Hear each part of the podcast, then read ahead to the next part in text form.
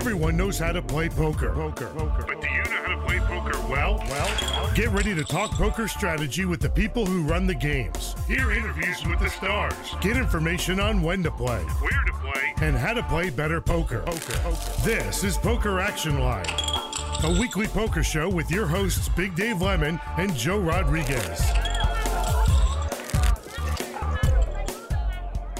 How's everybody doing? Big Dave Lemon, Joe Rodriguez, another edition of Poker Action Line. We were off last week, and uh, we are back today. Of course, it's right in the middle of the World Series of Poker. A lot of stuff going on, a lot of stuff to talk about.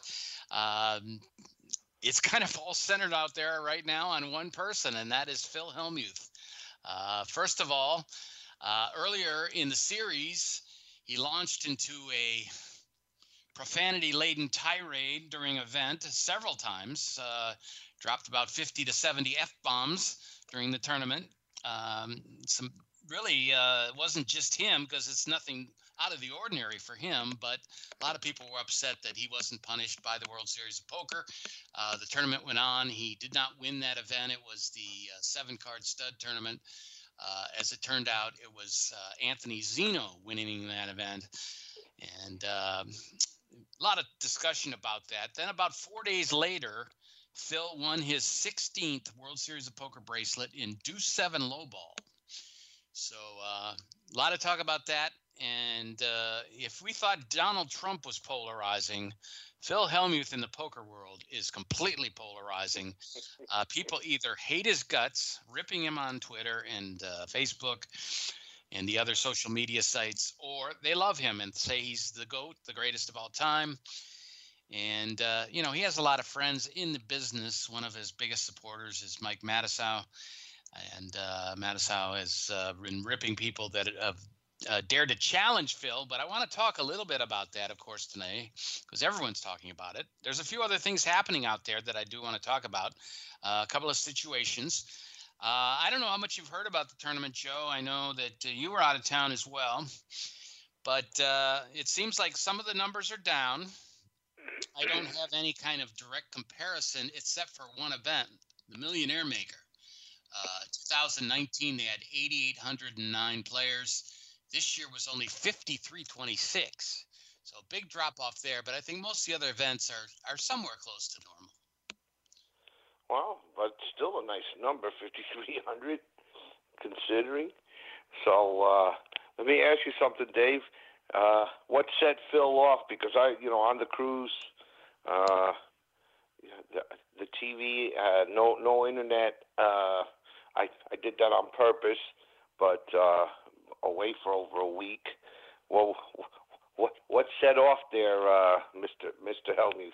Well, he had a he had a pair of pocket queens in uh, stud, and uh, Zeno, Zeno ended up rivering a flush to win the hand. That was really the thing that set him off. But he hadn't even mucked his cards, and it was M F-er. Uh, he peels off the five of diamonds like it's nothing, makes an effing flush, nice nice effing river, uh, and he just kept yelling and kept saying, God damn, so this wasn't due to a, this wasn't due to a dealer mistake, someone egging him on.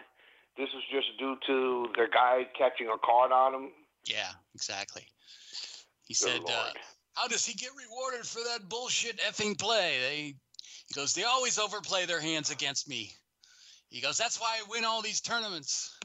Anyway, going on and on. Of course, Anthony Zeno is a great player. He's actually a friend of Phil's. And, uh, you know, Phil later said, you know, he was just joking. But the line that got everybody was this one. So uneffing fair, I play like an effing genius every effing day. I think I'm going to burn this effing place down if I don't win this effing tournament. So that, to me, is cause for them to take some action. Um, yeah, but, you know, he's your all-time uh, – bracelet winner, um, but for me, I definitely would have done that. But, you know, it, it's one of those scenarios, Dave. They got us talking about it. I'm sure they got the rest of the poker world and everybody else's podcasts, and we're going to read about it in whatever publications are still writing about poker sure. out there. and uh, keeps him in the limelight out there. And, you know, lo and behold, he wins another bracelet a little while after that, no? Yes, that's true. And uh, to me, it kind of, uh, you know, is reminiscent of uh, some of the discussions we've had about how you treat players that are good tippers at your room. Um, you know, you you don't come down on them big time because, you know, if you're a dealer, you know that you're going to make some money off this person, and you treat them differently than everybody else. Phil's the same way because of his fame and his uh, history of winning uh, tons of bracelets. Um, you know, gets brings publicity to the series. Obviously, um, you know they they treat him differently. Well, yes, uh, but listen, we've known how he acts, you know, for quite a while now. But, you know, based on, on how excited you've been about this and how you've been talking about it for the last few minutes, this seemed to be something just a little bit way over the top compared to any of his other outbursts. Uh, am I wrong or correct on that? Well, you know, it's just, you know, it was a final table. It was uh, being streamed. And a lot of people saw it. Of course, uh, you know, uh, it really was nothing out of the ordinary, except uh, how many times he used the F word there at the table. But, um, you know, bad behavior is something that people are used to, like you say. Uh, the problem is, uh, you know, does that drive people away from the game? I mean, there's a lot of people that are absolutely angry, making fun of his uh, hashtag that he always uses. The name of his book was Positivity. And he's and people say, you know, you obviously have no clue what that means, Phil. But, you know, to me, it's like stirring the pot. Yeah, listen, guys, we all grew up with uh, with with quote professional wrestling, and we know what they do there to stir the pot there and get everybody going. Uh, you know, this is they're ba- they're back. You know, the, the biggest tournament in the world is back on center stage. And uh, who knows, you know, this this helps. You did mention that, you know, it's like the, the biggest tippers. Well, yeah, you're right about that, Dave. You know, you dealers will put up with it a little more. I've been guilty of that myself as a dealer. I've been guilty of that as a manager and as a supervisor. But that can only go so far. Well, know? there's a really, there's and a really... affects- Go ahead. I'm sorry. I was I was just going to say there's a really good article about it to, uh, you know, that people want to get both sides of the story. Uh, but in this this point for that Earl Burton made on Poker News Daily was that the, S, the W S O P, you know, has established rules for proper conduct, as he says. And they said, you know, it can be anything. It could be a verbal reprimand. It could be uh, an orbit penalty.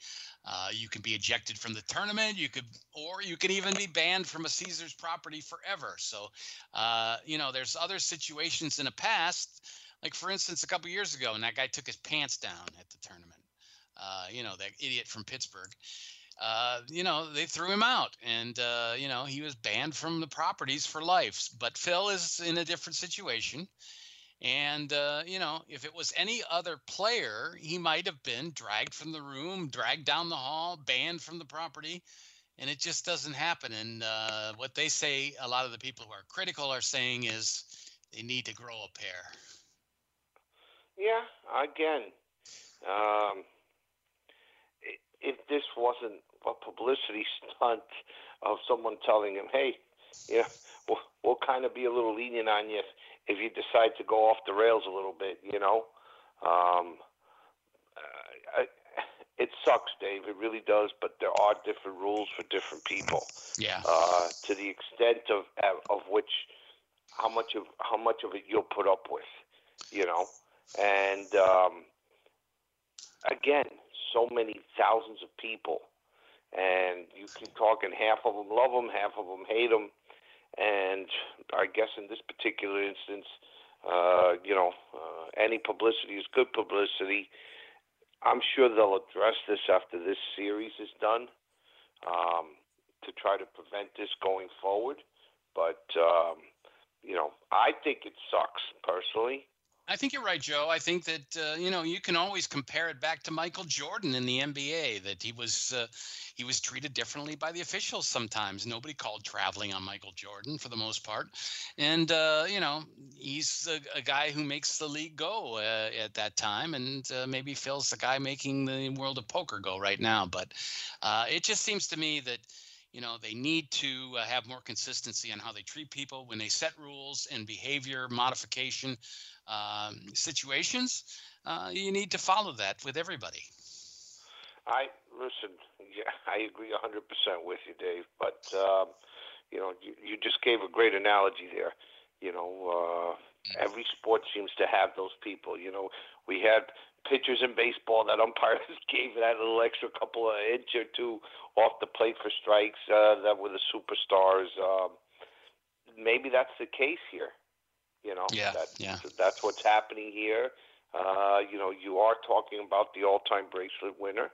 We are talking about, you know, arguably one, one of the greatest all-time poker players, and yeah. I'm sure in his mind, he thinks he's the greatest of all time, um, and and he's and he's got what is it, sixteen bracelets to to back him Six, up. Sixteen now, yeah, exactly. Yeah, sixteen bracelets to back him up.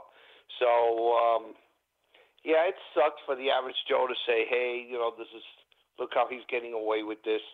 My guess is they'll probably address this at the end of this series. Uh, you know, wrist slap now. Maybe somebody spoke to him. Uh, you know. After he won his bracelet and said, hey, listen, you need to take it down a few notches. You know, can't be getting like this if somebody sucks out on you. Yeah, and, exactly. um, you know, probably come up with some sort of rules for this, you know, as, as to where their tolerance level will be. Yeah. Well, let's talk a little more about his bracelet because there is some attention there. And, uh, you know, being the poker brat is one thing, but being the Being the GOAT is another. Uh, his sixteenth bracelet came on Sunday in the Deuce seven, Deuce to seven lowball event, fifteen hundred dollars buy-in. Uh, you know, just eighty-four thousand dollars for first place, but more important to him is the titles. Uh, he's fifty-seven now. He still has a big career ahead of him. And, you know, ten more uh, bracelets than uh, Doyle Brunson, Phil Ivey, and Johnny Chan each have ten. So he said one time that he was going to win twenty-four. That was what he predicted. He said Ivy said he might win thirty. We know what happened to Phil Ivey. But he said, uh, you know, maybe I'll win twenty-four. But it's not easy to win in the mixed games, he said, because there is a lot of skill in these tournaments. Yeah, there is. Um, how, if you don't mind me asking, because I haven't looked it up, but how many people were in that Deuce seven low ball? Uh, two hundred seventy-two. That's still a hell of a field to beat. Yeah. I yeah, remember when that used to be a big main event field. Yeah, exactly. Well, his first uh, his first eleven bracelets were in Hold'em. Uh, he's won some dev- several different things now, and uh, he said he's he's in seven card study. Feels like he's ninety-nine percent. He could get a little better. He said Raz, uh, I have the best record in Raz in history, and uh, you know, so he's definitely going to play himself up. But uh, you know. That's really the highlight those, thus far of the tournament, I have to say. You know, you got some big, decent name players that have won some events. Uh, Anthony Zeno is a big name. Uh, Chance Kornuth won the short deck tournament. Uh, he's been on our show before. Uh, one of the players he beats has also been on the show is Rep Porter. Uh, you remember having him on the show, I'm sure. Yeah. Uh, he was the chip leader going into the final day of Deuce to seven lowball, and uh, Phil surpassed him and, and took that title. Uh, Porter, where did Porter finish? He finished fourth in the event. Jay Schwartz uh, finished second. And Dario Sammartino from Italy, uh, who was a November ninth or a couple of years ago, uh, also made the final table and finished in sixth place. So uh, sixteen tournaments that he's won now. And it's, uh, you know, who knows if he might win a couple more. But I got to think that his offseason here this year, where he played all those head-to-head tournaments, uh, had to be beneficial for him. Well, gets those juices going, you know, it's like spring training, you know, and you start honing your skill as a poker player. Uh, yeah, I agree one hundred percent with that, Big Dave. Yeah, for sure.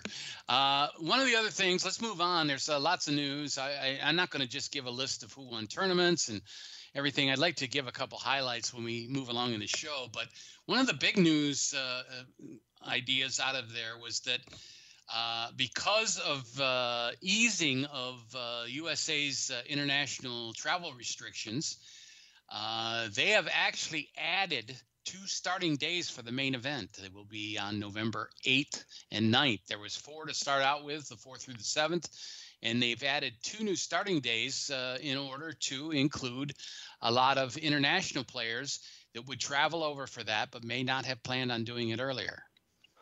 Wow, that's pretty cool. That's pretty cool. Um, so there's going to be how many starting dates there'll, now? There'll be six altogether now. Wow. Okay. Uh, well. November November eighth starts at eleven a m and then it's noon on the ninth. But that has also changed some of the other tournaments. Uh, the little one for one drop got moved back to three o'clock for the days it was set, and also on the tenth was the seven card stud high low eight or better tournament. And they move that back in time. So uh, some of the structure's changing. I guess they can really do whatever they like as far as, uh, you know, putting together the events. But I think they need to be applauded for, uh, you know, changing on the run like that. You know, there were some problems with people traveling in, and things are a little bit different now. So, uh, you know, it's kind of nice to hear that they've opened that up. I, I, that's, I love that. That's a, that's a great idea. That's a great it, idea. Any other complaints in the week that I was gone? Did you hear anything about, you know, dealers? Dealers? No, no, I didn't. Other, uh, you know, people are keeping that to themselves, I guess. Yeah, yeah they have. Um, you know, one of the major problems uh, was that they, uh, well, I call this kind of a, a, a small problem, but uh, one of the complaints came, and I wondered as a as a tournament director that you've worked in in your your career, uh, what you thought of this. Kelly Minkin, a well-known player, uh, girl from uh, Arizona, probably one of the best female players, uh, registered for a tournament and sat at the table. They were waiting for, I think, one more player. I think they had three or four at the table. They couldn't start the table, so they they sat and waited for like twenty minutes when she noticed that a player who had harassed her before and stolen money from her, she said, was sitting at the next table. And she got very uncomfortable, and she went and asked the tournament director if she could uh, unregister for the event. And a lot of people said, well, you can't unregister and then come back and register for the same event. But she they she hadn't started playing yet. So um, problem was that one of the players that heard about it was posting all over Twitter about it and uh, complaining, didn't have the whole story. And uh, so there was a lot of discussion about that. But what is your uh, outlook on player having, uh, you know, bad feelings about who's sitting around them? And, uh, you know, there was obviously a lot of guys there that said, you know, if I did that, I'd be out of every tournament. But, uh, you know, she was very uncomfortable because she had had some bad experiences with this guy. Well, this is an issue between two players. I've had two players who couldn't stand each other. And, um, you know, listen, both of you got to learn to get along if, or, or you decide not to play in the tournament. But it's it's amazing that you're mentioning this because I've only been back to work uh, two days, and um, I won't mention names, but there is a dealer who she believes um, she's being harassed, not verbally or anything, but by the presence of somebody there um, involved with a previous relationship, and it's, you know... It, It's it's very scary, and we have to tell her, I said, well, listen, you're here. We'll try to keep you away from that table, but eventually you have to follow the rotation. All we can do as a manager is if one person, in, you know, in my room, if that person threatens them verbally, physically, get the police involved and throw them out. Um, and that's about the only thing you can do, you know, between two bad blood between two players. You know, I've had them arrested in the room. Uh, you know, we've separated fist fights. Um, I've I've actually, you know, uh, had to, I don't want to say threaten, but uh, somebody who had lent somebody else money, a gentleman who had borrowed money from a woman, and then when she mentioned something to it, as nice as can be, uh, he said something that upset me and her greatly. I just happened to be within earshot and pulled him aside and said, you know, e- either get out of the room now or, you know, pay this lady her money because I will get the police involved because of what I heard. Right. And so, but that was, you know, that was a threat on top of the fact that, you know, I thought this guy was a complete lowlife for what he did to this very nice woman who only asked, you know, oh, you're playing in this tournament. How come you haven't paid me back a minimal amount of money? And so I don't know. Do you know what the story was with Kelly Minkin and, and you know, what created the situation with this gentleman or with well, this other woman? Well, she said that he had stolen. It was a, a male player that had stolen money from her and harassed her after the fact. So she was just very uncomfortable playing near him. And uh, a lot of people thought that was overkill, you know, that uh, you, you can't really, you know, if he's if these they're at your table, maybe he has to be moved to another table. But people felt that it's giving no, him an advantage. You can't do that, Dave, because right. Then who jumps up? First of all, was there a police report filed? You know, as, as a, again, it's not that I'm saying she's lying about what she said, but, you know, it, it becomes a he said, she said, unless the police records were filed. You know, uh, a harassment, a complaint, you know, uh, a criminal charge. And at this point, all you could do is, listen, I could probably move you from table, but if you're in a tournament, obviously there's no guarantee that you're not going to wind up at the same table at one point or another. You know, you may be able to, as a tournament director, yes, I can adjust it at the beginning of a tournament. There's nothing wrong with that. Uh I'm sure tournament directors have done that amongst family members. We've discussed how husbands and wives and boyfriends and girlfriends here have, you know, been in the final table and been at the same table. I seriously doubt that most of them ever started, you know, on the same table. But, uh, you know, as the tournament goes, if they continue to have success, sooner or later you're going to wind up meeting at the same table. Right. So I don't know. Did they let her unregistered? Because I don't think I would have allowed that. They did, and they allowed her to come back and register for the tournament later on, several hours later. Wow. Okay.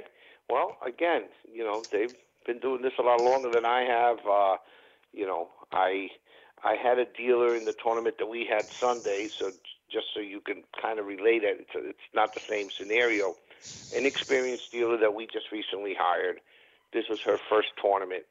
We allow rebuys at the table for, for a discount in the tournaments that I run in my room on, on you know, one Sunday a month. And she sold him the chips in the middle of the hand, not knowing that he couldn't use it. Oh, okay. And, yeah, without going into the details of, you know, uh, why she didn't know that rule, uh, that's not the scenario here. Well, obviously the players at the table said you can't use those chips. The player who bought him was also a novice to tournaments, did not know this. Well, as it turns out, he won that hand. And then he says, well, then if I couldn't use those chips, I don't want, you know, give me my money back. I don't need to, to buy him. I said, no, you bought him at, at the right time because you were within the legal limits of buying him, but, but you couldn't use him at the time that you did that. And, you know, he still fell below the number after he won that hand. And due to that fact, I would not return his money. Right. He had to keep those chips, and that money stayed in play uh, because it's become part of the prize pool. Um, you know, uh, I love to hear the explanation because, I don't know, maybe it's just done a little differently out there. Uh, what tournament was it? How many people were involved in that, Dave? Uh, well, good question. Let me see if I can look that up real quick. Because let me tell you, you know, I, it was, we know it was, that they get hundreds, if not thousands, of people in almost all of their tournaments. Yeah. Um, you know, so it, it's not going to affect the prize pool, but just to me, it sets a bad precedent that, you know, hey, listen, you know, I've had words with this particular person, you know, and I didn't know he or she was going to be in the tournament. Uh, I again. If it wasn't her, if it was me or you saying that, Dave, do you think they would have allowed that? No, I don't. I don't. I think it was. The, I think it was the Dealer's Choice six-handed uh, tournament, which had three hundred seven players. And what was the buy-in? Uh, fifteen hundred. Okay.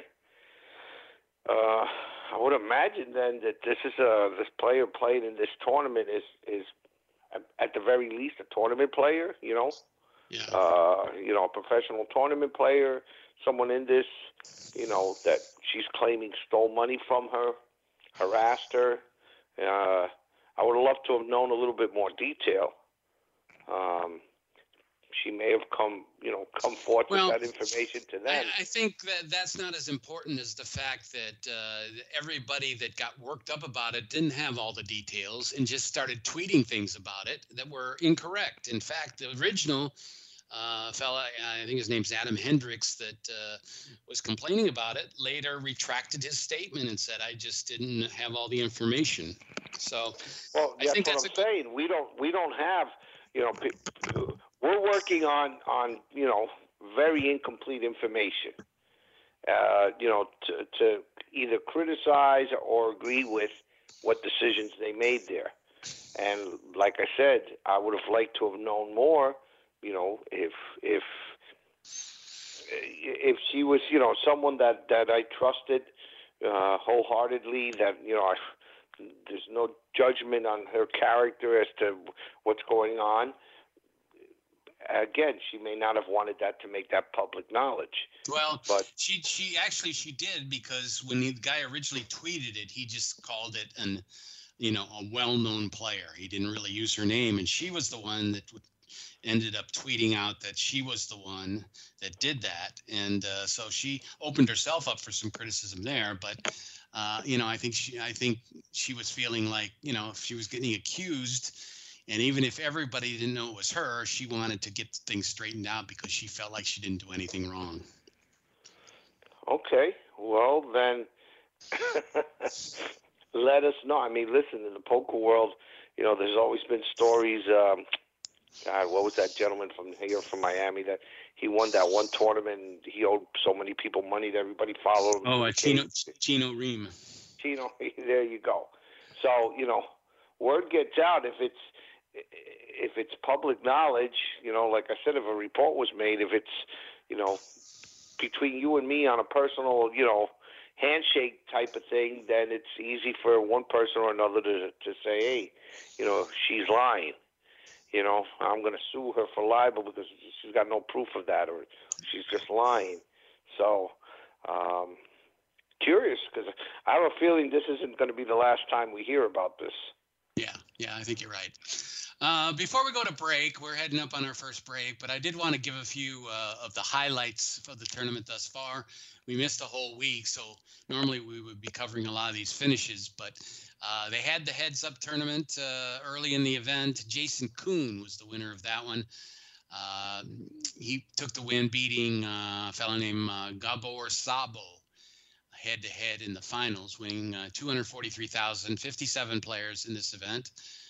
Uh, a few other events, uh, people that we uh, know from the show. We've been uh, following a few names here and there over the years, but we have uh, seven-card stud. Uh, David Williams actually finished second, and there was some photos taken of uh, the three of them that, uh, remember, years back uh, went down to the very end. Greg Raymer, David Williams, and Josh Arieh posed together for some shots. Uh, that was pretty cool, I thought. But uh, Sean Deeb finished fifth in that event. That was won by Raphael LeBron. Uh, the six hundred event, Bradley Jansen was the winner. John Manette, great mixed game player, won the uh, Limit Hold'em Championship. John Racener finished in sixth place in that one. Uh, the Millie Maker was won by Daniel Lazarus.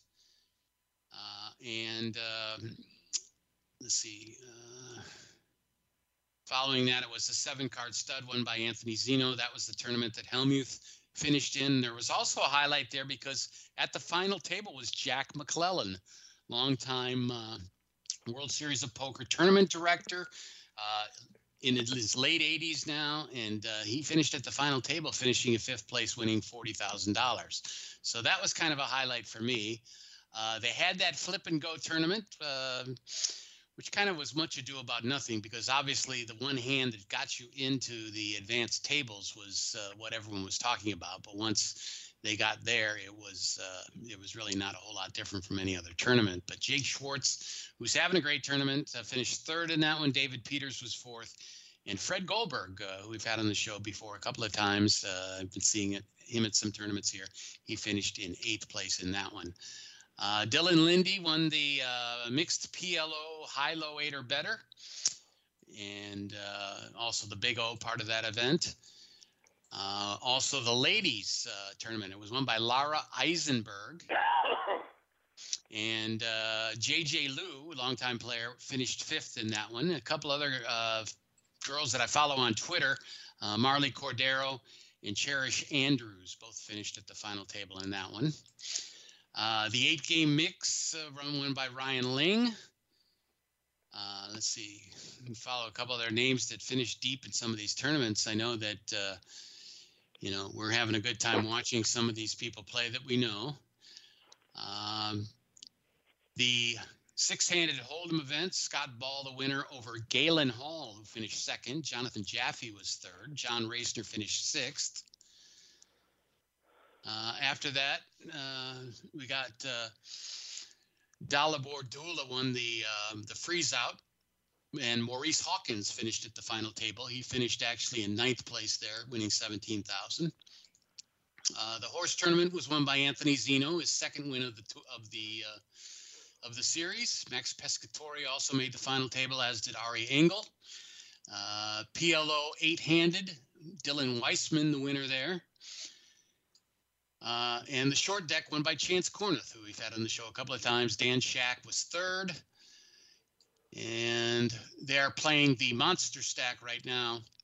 Uh, three thousand five hundred twenty entries, twenty-four players remaining, and uh, we're following that along today t- as well. Oh, got a lot of big names winning out there. Yeah, it is. It's it's interesting. Oh, uh, Jim Colopy won the horse tournament, the big horse tournament, the ten thousand horse. Uh, Maria Ho finished fifth. Elia Lesra finished fourth. And David Williams was in the final table there, along with Daniel Negreanu. So uh, a lot of big names out there this year doing quite well. And we'll keep looking at things. Uh, we'll update you on some more of the events when we come back.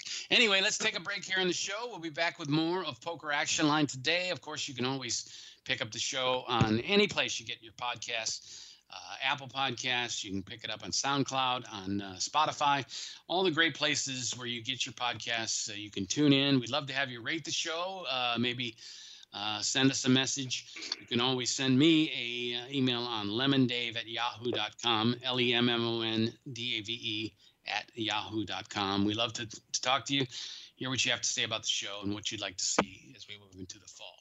Anyway, uh, the series moves ahead. We'll tell you what's to come, talk about what's happening. Of course, down here we'll have a couple of big events, and we'll talk about those as well. We'll return with more of today's show after these messages. This is Poker Action Line. Hi, this is Big Dave from Poker Action Line Radio dot com. I want to let all avid poker players know about a great new lottery game that was developed by one of our sponsors, Atlantic West Management Group. This game is now available worldwide on the internet and will be served as Place Your Chips Caribbean and operated on the internet as an international lottery by Atlantic West. The Texas Hold'em poker-like game is perfectly legal everywhere and presented as a lottery game with tickets available on the internet. You can win Pick Six lottery tickets and cash prizes by using your poker playing skills. It's open to lottery players worldwide, and right now this game is in a play for free test mode, and you are not obligated to purchase anything. You can get fifty thousand free play chips per ticket for the purpose of evaluating the game, with no prizes awarded until the game goes live. The lottery customer can purchase a ticket with a unique number that will grant them entry into one of many Texas Hold'em poker tables. With a chip stack and like a lottery game, the prize value will be based on ticket sales. That chip stack will be valid for the remainder of the week, as players can access the site as often as they like to try and take the chip lead. At the end of the week, the highest chip stacks will be awarded lottery prizes, and if you lose all your chips, the lottery ticket becomes null and void. As with regular lottery games, you can purchase as many entries as you like. However, each ticket stands on its own merit, and much like the regular lottery, results of multiple tickets cannot be combined toward a prize. The name of this game is Place Your Chips Caribbean, and you can access a live demonstration of the game right now at w w w dot place your chips caribbean dot com. We believe that when it goes live soon, there will be a heavy demand for this game, as most lottery players would much rather have some say in the outcome of their lottery result. Their odds of winning are greatly improved if they're able to utilize their playing skills in order to increase their chances of winning. I hope that you will try the play for free demonstration, and hope that you will join us when the Play for Real game becomes available later this year. It may be hard to believe, but people just like you are already saving money. feed the pig dot org makes it easy. Their simple savings plan teaches you how to start saving without going overboard, so you don't need to mooch off your friends. You gonna finish that grape? You mean the one in my mouth? You don't need to stop buying the necessities. What you're smelling is a natural musk. Ew. You don't need to be a medical test subject. How do you feel? Mostly okay. I... Sometimes, though. You don't need to get a second job as a stuntman. We need a new stuntman. Let's break for lunch. You just need an internet connection. Don't get left behind. Start your personal savings plan with the tips and tools on feed the pig dot org. That way, you don't need to sell your soul to the devil. fifteen bucks is the best I can do. All right, deal. Brought to you by the American Institute of C P As and the Ad Council.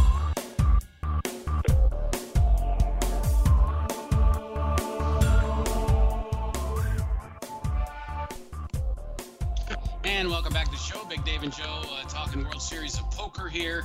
Um, several events uh, still to come that uh, will really be drawing a lot of interest. Uh, Phil, I guess, will be right jumping right back in Raz as he's uh, greatest Raz player in the world, and uh, he'll be back on Thursday to play in that, the fifteen hundred dollars Raz tournament. Uh, the double stack also coming up, which is, a, you know, the one for kind of the rec players. That will be over the weekend on uh, Friday and Saturday, ten a.m. start out there. Um, there is uh, several online uh, tournaments going on as well. They added a bunch during the event, and uh, people are playing on W S O P dot com out there. Uh, the seniors tournament coming up next week on Wednesday, October twenty-seventh. It's a one thousand dollars buy-in, and there are actually two opening days this year for the seniors event, uh, Wednesday the twenty-seventh and Thursday the twenty-eighth. There will be a nine-game mix, six-handed, that's played uh, also on Thursday the twenty-eighth. The Colossus still to come. Uh, with several opening days of that event, uh, two two days, I guess, is the that it's just a four hundred dollar buy-in, but uh, uh, you know, big prizes there, obviously, and uh, you know, obviously the main event still to come. Now with six opening sessions, day one A through one F will be taking place um, the fourth through the ninth of November. Uh, super seniors, uh, both Joe and I, I think uh, we can be super seniors, if not now, very, very soon. Uh, that is on Sunday the thirty-first, and the Poker Players Championship also on the thirty-first with a fifty thousand dollars buy-in. That is still to come as well. So um, very interesting. Uh, our producer, uh, Joe Costello, heading out there next week. Uh, you going to play in the uh, super seniors, Joe? Yes, we'll be jumping in. As soon as uh, I get my A A R P card. But what are your plans? Joe isn't old enough to play in the seniors. Yeah, exactly. Uh, you're going to be out there ten days or so. Uh, I'm probably doesn't include much poker, but uh, you can give us a good report on what's happening out there. I'm sure you're looking forward to a, a long trip out there. Oh, yeah. Uh, ten days in Vegas. That's it's something special. By day seven, we separate the men from the boys, right? It's, uh, it's good. I'm actually going out there for N H R A drag racing. We have our second to last uh, race of the season out there, and uh, we'll be heading out a week from Thursday, and we'll be there till the following Saturday because the uh, Specialty Equipment Manufacturers Association show, SEMA, it's cars. You can look it up for those of you who don't know the car industry trade, but it's a big deal, and uh, we'll be there for that entire time, and uh, looking forward to it. You know, I wasn't it wasn't that long ago I was out there, like five weeks, seven weeks, something like that, and uh, to go out again and you know, get into the mix, man, to get into the mix. You know, I'm all into that stuff. Yeah, I don't know if ten days seems like really long to me. I think I, I can I can remember a couple of the cruises that I went on where at the very end I was like trying to wait, can't wait to get off the boat. It's it's definitely by the Friday night before the Saturday I return home, you're done. I'm done. But I, I do have a hotel change in there, so I'm not in the exact same hotel. I kind of move around a little bit, and I am surrounded by thousands of friends and working colleagues. So there's always something going on, a dinner or a bar or happen, happening or a happy hour, of course, the working at the trade show during the day and the racing on the weekend. So it's action-packed. There's a lot that goes on. But I, I'll give it to you. ten days in, you know, seven days in, eight days in, you start thinking about, you know, the whole gambling, pacing yourself. Like, I don't dive in too uh, rapidly on the gambling. I don't want to start off the trip five hundred down. You know what I'm saying? Right. And yeah, uh, it's got to be the right time, the right feeling, the right. Last time I was there, though, I, I was up eight hundred right away, like immediately. And so I felt great. Uh, it's just, it's a state of mind. Definitely eat real well while out there and get into some stuff. But it's the whole attitude. I'll be interested to see, compared to eight weeks ago, how much more active is the city. Because, you know, it's right. all about that energy for me. No, and you'll be working too, so that takes up a lot of your time. But uh, uh, you say you're staying in a couple different hotels. That's part of the fun, to uh, kind of brag about where you're staying. Yes, yes. And uh, the for the original uh, hotel, hotel number one is the Westin behind the Cromwell, formerly the Barbaric Coast, and uh, which the is Barber- actually the Barbary Coast. No, the Barbaric Coast. That was a Neil term, Dave. You should know the oh, Neil Rogers okay. terms, man. Come on. The Barbaric Coast. Neil Rogers used to always call it, yeah, the Barbary Coast. I used to really enjoy gambling at the Barbary Coast. Dre's up on the top floor, of course. Now it's called the Cromwell. And very nice, very nice casino, right uh, in perfect location. Well, right behind it and across from Bally's is a Westin. No casino there, but a great hotel. I shouldn't even be telling anybody about it. And uh no, it's really, it's it's such a good uh, hidden gem, because you're walking distance from everything, and it's a beautiful hotel, and it doesn't have all the chaos, the hustle and bustle. You can drive in, drive out, super easy. Great for if you have your own rental car, which I will have. Uh, and then I'm moving over, and this is not my choice, speaking of bragging, but um, to the to the Pyramid. I'll be in the new tower at the Pyramid, the Luxor, which I don't like being in the Pyramid part of the Luxor. I've done that a few times. Not my thing. I insisted that I be in the new tower, which is also beautiful, very nice. Um, but you got to deal with, uh, you know, casino stuff. But I like it down that end of the Strip, because then I can avoid the Strip and just go around it to get to the convention center, just taking uh, different roads. But um, most of the fun stuff, Bellagio, Cosmo, you know, nighttime cocktail parties and whatnot. Right. Well, have fun out there. Uh, I'm sure we'll talk to you uh, soon about it. But uh, oh, we'll talk you know, next we'll week. A- I'll be back next week, and we can do like pre-game, man. We can get into okay. it. We can, we can, uh, you know, you just put out that list a few weeks ago, guys. Everybody goes back into the archive. If you're a first-time listener, just a few weeks ago, Dave and Joe were giving their like Vegas thoughts, what to do when you're out there. And so I'm definitely going to go back and re-listen to that episode and try to get amped up for some stuff. Maybe take a helicopter ride? No, nothing like that. That's, okay. No thanks. You've got plenty of time to do that. And what was your uh, great restaurant that you talked about? The Golden Steer? The Golden Steer. There's more than uh, more than a fifty percent chance that I'll go to have a steak at the Golden Steer and try to sit in the Frank Sinatra booth uh, and just enjoy the nineteen fifty-eight ambiance from uh, from that era. But you know, I, I did just eat at the Golden Steer less than eight weeks ago, so maybe it's yeah. time for something new. Maybe I'll hit uh, prime at the Bellagio and get one of those uh, tomato can filet mignons. Wow. And you know what tomato I said? Can. Well, yeah, because you take, it's like you took a can and stuffed it right into the side of the cow, because it's that tall. It's like wow. a five-inch tall filet. It's like perfect. It's a cylinder of meat, and uh, it's pretty incredible. But that's that. You know, that's at Bellagio. Okay. I like my um, I like my uh, steakhouses in Vegas, as you could probably tell. Yeah, for sure. For yeah. sure. And as well you should. Um, let's switch gears a little bit, since we have you on the air with us. And that is, I want to talk a little bit about what's happening here in South Florida with uh, the Seminole Compact uh, kind of uh, wading through the legal morass that uh, we knew was coming, and uh, it's kind of finishing up. There was a big ruling today here in the state of Florida. Uh, the judge uh, threw out uh, the lawsuit that was filed by the uh, owners of Magic City Casino in Bonita Springs Dog Track. Uh, they were trying to, uh, you know, hold up things as far as gambling was concerned, and uh, that was thrown out by the judge today. So, uh, you know, just one more step in the process of moving forward. Uh, definitely a win for the Seminole Tribe and uh, and the governor.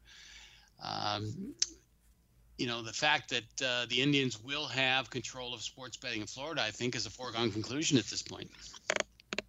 I've been watching a lot of uh, television today, a lot of ad wars going on. Don't sign the petition, or, oh, my gosh, this is the greatest thing for the state of Florida.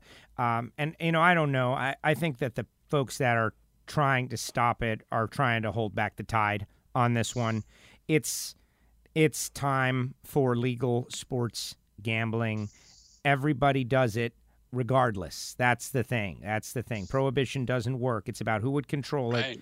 And um, our governor has decided he wants to give the Seminoles this, uh, you know, control of the entire state. What a deal, right? What a deal that they yeah. have gotten. The third largest state in our union. They are going to control all the sports gambling. Oh my gosh! Did, who made who? Uh, you know, I had people telling me today that uh, you know the, they they made a bad deal, and I I don't see how that's possible. They're going to control the whole deal, and most people don't care. They just want to gamble from their phone, right? They want to bet against the Dolphins as rapidly as possible on their phone, and that's it. And they don't care who controls it or who gets the money. And I think that's where we're at. You're, well, the, you're one hundred percent the, correct on that, Joe, as far as the public is concerned. Uh, people don't give a damn. They just want to be able to, like you said, bet it, bet the Dolphins, bet whatever their favorite team is, uh, bet what their good friend Benjamin Franklin likes on a certain night, uh, you know. But these lawsuits are twofold, you know. One is the people who don't want the gambling to take place, and the others are coming from venues that want to get a piece of the pie, and because of the compact, they can't. And that's that's what's going on in the courts. As far as the uh, general public is concerned, especially the betting public, they don't give a damn. They just want to be able to, to, to gamble. And I believe the biggest issue now, because I, I don't see any way in hell that they're going to stop it, uh, sports betting, is whether you're going to be able to do it from your phone. Yeah, in the state. I think that's the biggest issue right now, because the Indians, uh, the Seminoles, excuse me, the Seminoles uh, will be allowed to take wagers on their property regardless. Uh, correct me if I'm wrong on that, Big Dave. I believe that's that's not going to be an issue. That's part of the compact. Well, yeah, it is, so they say, but that's they're contesting that. And that's always been a long-term gray area going way back to when we first started the show, and there was questions Uh, when they had wanted to have online poker was, does the uh, does the transaction occur where the person makes their bet, or does it occur where the servers are? And uh, there's been a big argument that uh, if the servers are located on Indian land in this case, or in the past if it was located uh, in uh, you know uh, Costa Rica or wherever some of these places are, that that made it okay. So uh, for forever and, and ever, we have not been able to come up with a final decision on where the bet is is uh, taking place. And it would seem like common sense would be wherever the person's on their phone, but you know technology uh, hasn't really uh, been caught up with by some of these uh, legal decisions. So we need to find out what we're going to get a final decision on. And I, I would like to just have some uh, closure on that. Yeah, th- that's a yeah, scam well, though. Go like ahead, I Joe. Said, I think, I'm sorry. That's just, that's part of that lawsuit. That's what they're fighting. I, right. they, I don't think they can fight the fact that you and I can walk in to the Hard Rock here in Hollywood or in Tampa or any of their other properties and make a place a wager. Um, But they're trying to see if people like, like yourself and I, that if we wanted to set up an account, you know, we can open an account, fund it, and then, you know, like they do nowadays, like you guys said, you know, the, there there are thousands and thousands and thousands of people in the state of Florida who are gambling every single day. Most of them are offshore. They get online. They place their wagers. And there are hundreds that I, you know, not to say that I know them, but I know that there are hundreds of people uh, that walk into places, I won't mention what type, but and actually lay cash down and play them now. So it's ridiculous, as Joe said earlier, uh, to think that people aren't doing this. It's just, hey, it's time for us to move on from this. It reminds me of the, the, the, the idiocy of this state that it took for us to go from a quarter fifty cent uh you know, poker game with a ten dollar limit to high limits. It's to me, it's just so ridiculous. So yeah, well, one of the things the paramutuals uh, tried to claim in the lawsuit was that uh, the implementation of sports betting in Florida would damage their business. And they basically just got laughed out of court on that one, uh, you know, for a business that, uh, you know, pushed legal remedies so that they didn't have to do dog racing again, you know, for them to say that it was going to damage them. Uh, you know, the court just tossed that right out. Well, as I as I heard an analysis, it was just that they didn't have standing against the people they were suing, which is right. what it was. And uh, th- that's fine. They're just trying to put up a legal battle. We've seen it a lot lately where people are trying to delay and using uh, the courts as a delay tactic. But I did notice this new commercial today, guys, and then I, I just looked it up. It's called Watch Out Florida. It has began uh, airing this past weekend in Florida markets, and it is paid for. First of all, it's called Watch Out Florida, and it's it's basically telling people don't sign The the petition. Don't sign gambling petitions because, you know, out-of-state gambling companies are trying to get you to sign petitions. But it's really the Seminoles with the ad trying to prevent voters from signing the petition that will uh, that is backed by Las Vegas Sands and uh, Porch Creek. They others others want in to our market, and they need to collect eight hundred ninety-one thousand five hundred eighty-nine valid Florida signatures to get a ballot initiative for next year. And so this is now the Seminoles. They got what they wanted, and now they're trying to stop what everyone else has. My personal opinion is I would not have known about this if not for the ad, and I'm going to go find someone that I can sign the petition because I think, well, like, why not have more options if you're going to do it? Have competition. But maybe I'm wrong. Joe Rodriguez, what say you? Well, it's well, what it is is the what they're trying to do is get those signatures, like you said, to get it on the ballot. Now, that's step number one, Joe. Number two, uh, remember the vote from twenty eighteen, okay? It now takes sixty percent plus one voter to pass anything statewide. You know, DraftKings and FanDuel are part of these people that want these signatures on there, uh, you know, because they want to be able to do what they do, like in New Jersey and, you know, where I know that DraftKings or FanDuel has a booth in front of the, you know, I used to call it the Meadowlands Arena. I don't know what it's called now, MetLife, I think it is. But um, that's what they're looking for. Um, and because under this pact, the... according to what I know on this pact, is the state's going to get twenty percent of your, you know, your earnings, and because the Seminoles, um, if they allow you to take the wagers, will also hit you for a twenty percent tax for them. So that's what these people are trying to do, Joe, to, you know, get in there. But that's going to take, you know, a vote of the whole state. And, you know, you know you're going to have Disney and and now, again, Publix. Once again, the Seminoles teaming up to... Um, and you know, Publix with the lottery tickets. Yeah. yeah. Yeah, you know. So. Well, I can tell you that uh, I play on DraftKings, and any daily fantasy uh, companies that are involved now in casino gambling and sports betting, Uh, they are putting like pop-ups on your uh, on your app to, to try to get you to sign the uh, petition. I have not because I, I want the Indians to have control of it. I, they do everything first class, in my opinion. Uh, I understand why some of the paramutuals are against it, but uh, you know, the time has come for them, for someone who really knows what they're doing to take over the situation. And uh, you know, of course, I have my personal reasons as well, but. Uh, Um, you know, that's the way I look at it. And, uh, you know, some of these other companies, I think there's a point to saying that, uh, you know, money's going to go into their pockets and out of state, whereas the Indians are in Florida. And uh, this is uh, where I would like it to stay. Well, uh, Dave, you know, uh, once again, as a gambler, uh, as someone who works at, a, at another business, I want this to open up. But I'm going to look at this as a gambler now. And I've been gambling sports for well over forty years, okay? Um, having other people, which, uh, speaking to the people, we've got William Hill at, at where I work at Casino Miami. they're in there. Obviously, they were hoping on this occurring, you know, to, so that they would be that. The, one of the other arguments that we didn't address here today is everyone would set their own lines.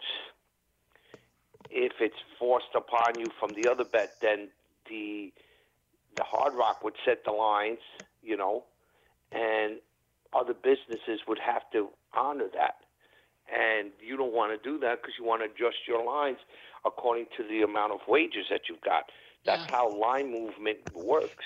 You understand? Well, and of you course, as a gambler, and as a gambler, you want to shop around. But to be honest, exactly. uh, how much do, how much does it deviate from the norm? Really, not much. Oh, just Dave, I could I could actually do a I could do three, I could do ten hours on that and give you personal details of how much money I've made on on weekends and friends of mine just on half a point.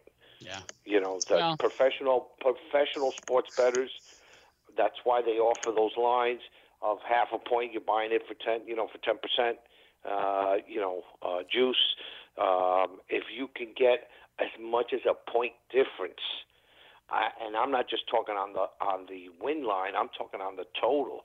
Yeah. Um, you know, it it'll move early in the week. You know, professional gamblers are with with how whatever way they're getting their information that they believe to be as accurate as possible, the bookmakers are setting lines early in the week. Obviously, if they've got any kind of inkling that a player may not play or a player that wasn't scheduled to play will play, it moves the line on, on totals and on sides yeah. immensely. And two or three points, oh my God, that's that's you know, you're you're seeing millions of dollars wagered on each side, where the where the the the, the booking agent can get killed on both sides because you know you're looking to middle it, worst case side it if possible. So, well, uh, I, I know it can affect that, but the but the the the situation really is. Uh, You know, in the, in those games where like a football game will cross past three or seven, now, obviously that's that's huge. But uh, you know, I, I guess I guess the bottom line is, uh, you know, you would like to have some choices if you're a gambler. But my whole point is, let's just get it done, and all these uh, ticky-tack things, you know, let's work them out later. Well, you know what? I agree with that. I think that's it. We're slow walking the deal. We're we're, we're about to have something we have never had, and frankly, I would have never dreamed we would have had. And uh, if it takes a couple of years, and then a ballot initiative happens in five years, and they get it, and they bring in, they expand, then uh, we're getting to where we need to be. It's been yeah. progress. We've been exp- experiencing progress here in the state of Florida, the likes of which I would have never have thought would have happened. And so here we go. Yeah, absolutely. Well, we'll see what happens. Uh, obviously, uh, it's going to happen soon. The Seminoles have uh, said publicly that they're not going to let these uh, lawsuits, uh, which they believe are frivolous, uh, slow them down at all. They've continued to hire people, and they're moving forward, and uh, certainly looking forward to uh, getting this started before the end of uh, before Thanksgiving. Really, is uh, what I think we're looking at. I, I certainly hope it happens, and like I said, from a, from me, from a personal standpoint, I hope they allow um, that they allow you know the competition, but that's going to go to a vote. And, um, you know, from a business standpoint, let's get this ball rolling. Yeah, absolutely. Absolutely. Uh, well, that's going to about do it for the show today. We're keeping an eye on what's happening out in Vegas with the different events. Uh, very nice to see some of our friends uh, over the years that we've had on the show do very well. And uh, uh, any of the problems that people predicted, uh, first of all, we mentioned briefly off the air about the dealers and the shortage that they thought they were going to have. I haven't heard any of that. I don't know if you have as well, Joe, but uh, they were able to uh, bring some dealers in from some of the other Harrah's properties, and, uh, you know, hasn't been a major issue. Well, that's that's right now, that's outstanding. That's could also be one of the issues. They've decided to add those two extra days without having any, you know, any qualms about that. You know, um, I thought that was going to be a big issue, uh, the dealers. And like you said, you know, you didn't hear anything this week. There really hasn't been a whole lot of noise about that, which is actually very good news. Yeah, Absolutely. Uh, Daniel Negreanu's made a couple of final tables. Phil has won a bracelet. Phil Ivey uh, mentioned in a story he has not played at the World Series of Poker, but he will compete this Friday in uh, an event at Hustler Casino, uh, which I guess is in L A. So uh, he will be taking on Garrett Adelstein uh, in a big head-to-head match, and uh, it will be a one hundred thousand dollars minimum buy-in. Uh, no limit hold'em cash game with those two poker stars. So uh, he's active. I don't know if he'll make it to Vegas for anything this year, but uh, we'll see. There was talk of Doyle Brunson playing in a couple of things, but uh, you know, I, I really like the fact that some of the big stars are are, are active and, and playing well. Well, listen, I I love that fact, and I don't remember who it was, but somebody did mention that we would probably be looking at some of the top pros uh, coming back and, you know, making strong showings. And from what you mentioned on this show, Dave, it, that seems to be the, the, the case so far. Yeah. Well, the latest news, uh, I want to reiterate that they added two opening days for the main event on uh, November eighth and ninth, so there are now six opening sessions. Uh, I don't believe it changed the finish at all. Uh, they were planning to play down to the final nine players on Sunday, November fourteenth, have one day off, then play from nine to four on Tuesday the sixteenth, and finish up the tournament uh, on November seventeenth. So several other big events uh, overlapping there. There'll be plenty of things to do, but uh, we'll keep an eye on that. And, uh, you know, Poker Go has a lot of the events, uh, the final tables when they play down to five players. So check that out on Poker Go. And uh, we'll pretty soon be able to start to see some of the uh, C B S Sports uh, Network's coverage uh, with uh, Norman Chad and Lon McCarron. And uh, look forward to that as well. Guys, thank you, Joe uh, Costello. Thank you for all your technical help, and uh, look forward to your trip out to Vegas. Uh, Joe Rodriguez, uh, we'll talk about some of the events locally here for you as well in the next couple of weeks. And, uh, you know, keep an eye on the tournament, see what's happening. So uh, thanks, guys, for everything, and uh, look forward to having you on the show again next week. Thanks, Dave. Okay, Take guys. Care, Dave. Thank you. That'll do it for us. Uh, we'll be back next week uh, here with another edition of Poker Action Line. The views and opinions of the hosts, guests, or callers are not necessarily those of the station, its owners, advertisers, or agencies.